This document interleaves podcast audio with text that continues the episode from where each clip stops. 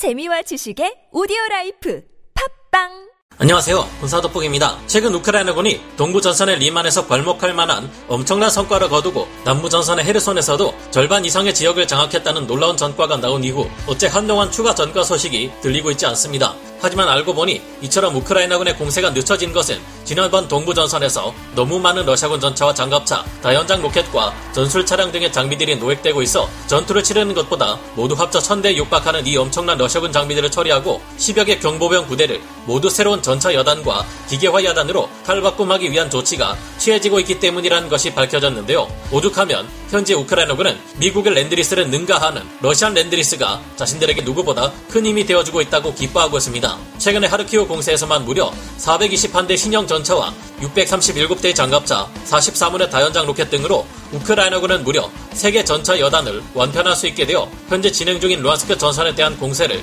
더욱 강화할 수 있게 되었기에 조만간 동부 전선에서 더욱 굉장한 우크라이나군의 전과가 들려올 것이 기대되는 상황인데요. 이 같은 우크라이나군의 압승이 기대되는 이유는 단순히 장비의 질적, 양적 우위 때문만은 아닙니다. 최근 우크라이나군 제24 기계화 여단이 쿠피안스크 인근에서 전투를 치르던 중 러시아군의 대전차 공격에 대응해 얼마나 뛰어난 전투 능력을 보여주는지를 유감없이 보여주는 생생한 1인칭 영상이 공개되었는데요. 놀라운 점은 이들이 우크라이나 정규군도 아니고 예비군들이라는 것입니다. 이에 비해 믿을 수 없을 정도로 뒤떨어지는 전투 수행 능력을 보여주는 러시아군은 최근 어떻게든 우크라이나군에게 피해를 주기 위해 산발적인 반격을 가했지만 오히려 더욱 처참하게 깨지고 있는데요. 전선에서 발악을 하고 있는 러시아군의 상태와 더욱 전력이 강해질 우크라이나군이 앞으로 어떤 전과를 거두게 될 것인지 조심스레 예측해 보도록 하겠습니다. 전문가는 아니지만 해당 분야의 정보를 조사 정리했습니다. 본의 아니게 틀린 부분이 있을 수 있다는 점 양해해 주시면 감사하겠습니다. 현지 시각 10월 5일 우크라이나군 당국자가 미국 월스트리트 저널과의 인터뷰에서 밝힌 바에 따르면 앞으로 동부전선 우크라이나군의 규모가 더욱 거대하고 강력해질 것으로 보입니다. 지난 9월 초부터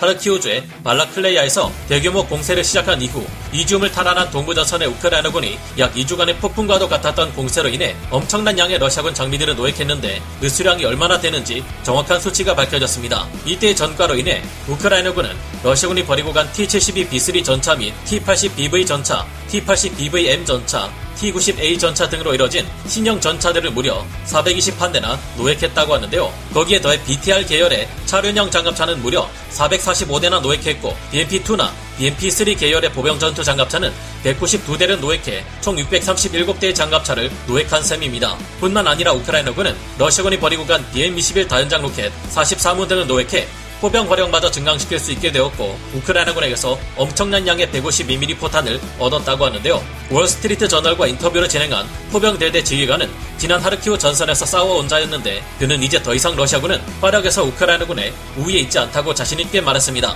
그는 우크라이나군의 경우 입체 고속 기동전을 실시할 때 러시아군 포병 부대를 모두 초토화시켜 놓고 기동 부대를 투입했다고 하는데요. 이때 노획된 러시아군의 장비들은 거의 모든 장비가 약간 수리하는 것만으로도 전장에 투입할 수 있는 멀쩡한 것들이기에 금세 우크라이나군의 전력으로 탈바꿈시킬 수 있다고 합니다. 오히려 우크라이나군 측에서는 장비의 질이 뛰어나지만 운용하는 데 있어 적지 않은 준비와 교육이 필요한 미국제 Lend-Lease 지원보다 북소련제 장비에 더 익숙한 우크라이나군이 당장 써먹을 수 있는 익숙한 장비들로 채워진 Russian Lend-Lease가 더 쓸만하다는 재미있는 의견도 나오고 있는데요. 우크라이나 당국이 최근 밝힌 바에 따르면 현재 우크라이나군은 이 러시아제 장비들의 Z자를 지우고 우크라이나군의 표식인 십자 표시를 하고 도색 및 야전 수리 작업을 진행하고 있다고 합니다. 덕분에 그동안 장갑을 전혀 갖추지 못한 민간 SUV 차량에 중기관총을 장착해 러시아군과 싸워왔던 경보병 부대가 더욱 강력한 전차 여단 및 기계화 여단으로 재탄생하고 있는데요. 경보병 부대였던 이들은 제25 공수여단과 제95 공중강습사단 예하 대대 그리고 영토 방위군 대대들인데 벌써 러시아군의 노획 장비를 지급받아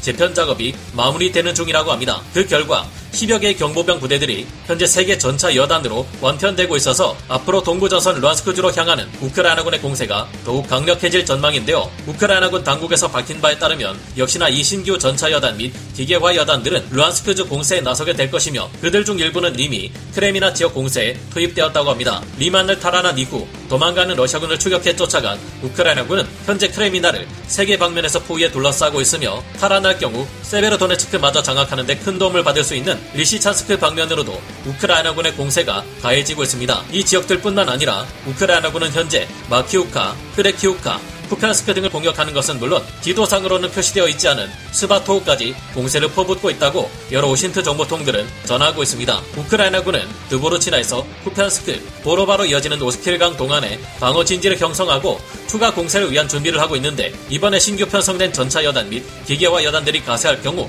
이전보다 더욱 위력적인 공세가 가능해질 전망입니다. 더 이상 전선 상황에 변수를 만들어낼 수 없는 러시아군은 이에 맞서 처절하지만 의미 없는 저항들을 이어가고 있는데요. 오히려 이 같은 저항을 시도하다가 우크라이나군에 의해 피해만 더 커지고 있는 상태입니다. 러시아군은 최근 우크라이나군에 크레미나 남서쪽에 있는 디브로바를 빼앗겼는데 이를 되찾기 위해 반격을 시도했지만 별다른 소식이 없는 것으로 보아 OSINT 정보통들은 러시아군의 이 반격이 실패한 것으로 보고 있습니다. 우크라이나군은 리시찬스크 지역에서 좀 더 나아가 진격을 계속한 결과 현재 리시찬스크 외곽에 도달했다고 하는데요. 현재 러시아군이 장악하고 있는 바흐무트 쪽에서는 반대로 러시아군이 우크라이나군을 밀어내기 위한 공세를 시작했지만 진격하지 못하고 있는 상태이며 도네츠크주와 인접한 아우디이우카 마린카 지역에서도 러시아군이 공세에 나섰지만 그만 실패해버리고 원래 위치로 퇴각한 상태입니다. 이 지역의 러시아군 진영에는 바그너 그룹 및 동부군 병력이 있지만 우크라이나군의 방어 요새가 워낙 견고하기에 공략이 어려웠던 것으로 보이는데요. 남부 헤르손 전선에서는 스니 후리오카와 데비드 프리드, 벨리카 올렉산드리오카 방면에서 우크라이나군이 다시 한번 공세를 시작해 러시아군이 재정비를 시도하기도 전에 다시 밀어버릴 속셈입니다. 이전 영상에서 남부 전선에 스니 후리오카마저 우크라이나군이 탈환했다고 말씀드린 바 있지만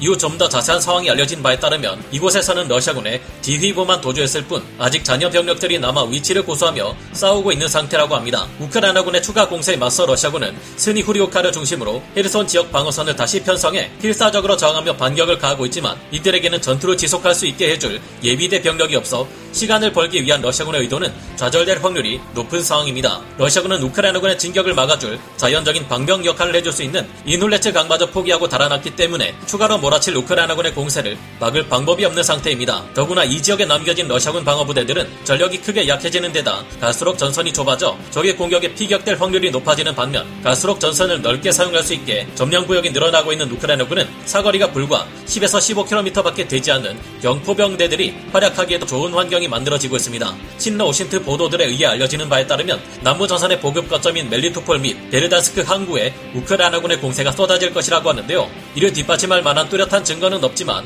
멜리토폴에 쏟아지는 우크라이나군의 포격이 늘어났고 인근의 토크마크 지역에 배치되어 있던 S-300 방공 시스템이 우크라이나군의 포격에 의해 파괴되었기에 무시할 수만은 없는 정보입니다. 이렇게 될 경우 우크라이나군은 남부 전선의 공격 범위를 동쪽으로 크게 넓히게 되며 머지않은 곳에 있는 마리우폴 전방에 병력을 배치할 수 있게 될 것이 예상됩니다. 전장에서 정찰 감시 능력과 상황 파악 능력이 크게 떨어지는 러시아군을 지원하기 위해 이란에서 제공한 샤히드 136 드론이 86기 주어졌지만 배치된 지 얼마나 지났다고 이중 절반 혹은 그 이상에 달하는 양이 벌써 우크라이나군의 방공 무기들과 전자전 시스템에 의해 격추되었다고 하는데요. 샤히드 136 드론은 최근 10월 초부터 5일 만에 6기나 되는 수량이 파괴되었다고 합니다. 현재 샤히드 136 드론은 최소 16기 이상이 파괴당했는데 그중 3기는 미그 19 전투기에게 격추당한 것이라고 합니다. 세계 최강의 5세대 스텔스 전투기라던 50T를 사용하고서도 러시아군은 우크라이나군의 드론을 격추시키지 못했는데 반면 우크라이나군은 오래된 구형 전투기인 미그 19로 이란제 드론을 3기나 짧은 시간 안에 격추시키다니 이번 전쟁을 통해 무기나 장비의 질도 중요하지만 이를 사용하는 병력의 숙련도와 훈련 상태가 훨씬 더 중요하다는 것을 새삼 깨닫게 됩니다. 오늘 군사 돋보기 여기서 마치고요. 다음 시간에 다시 돌아오겠습니다. 감사합니다. 영상을 재밌게 보셨다면 구독, 좋아요, 알림 설정 부탁드리겠습니다.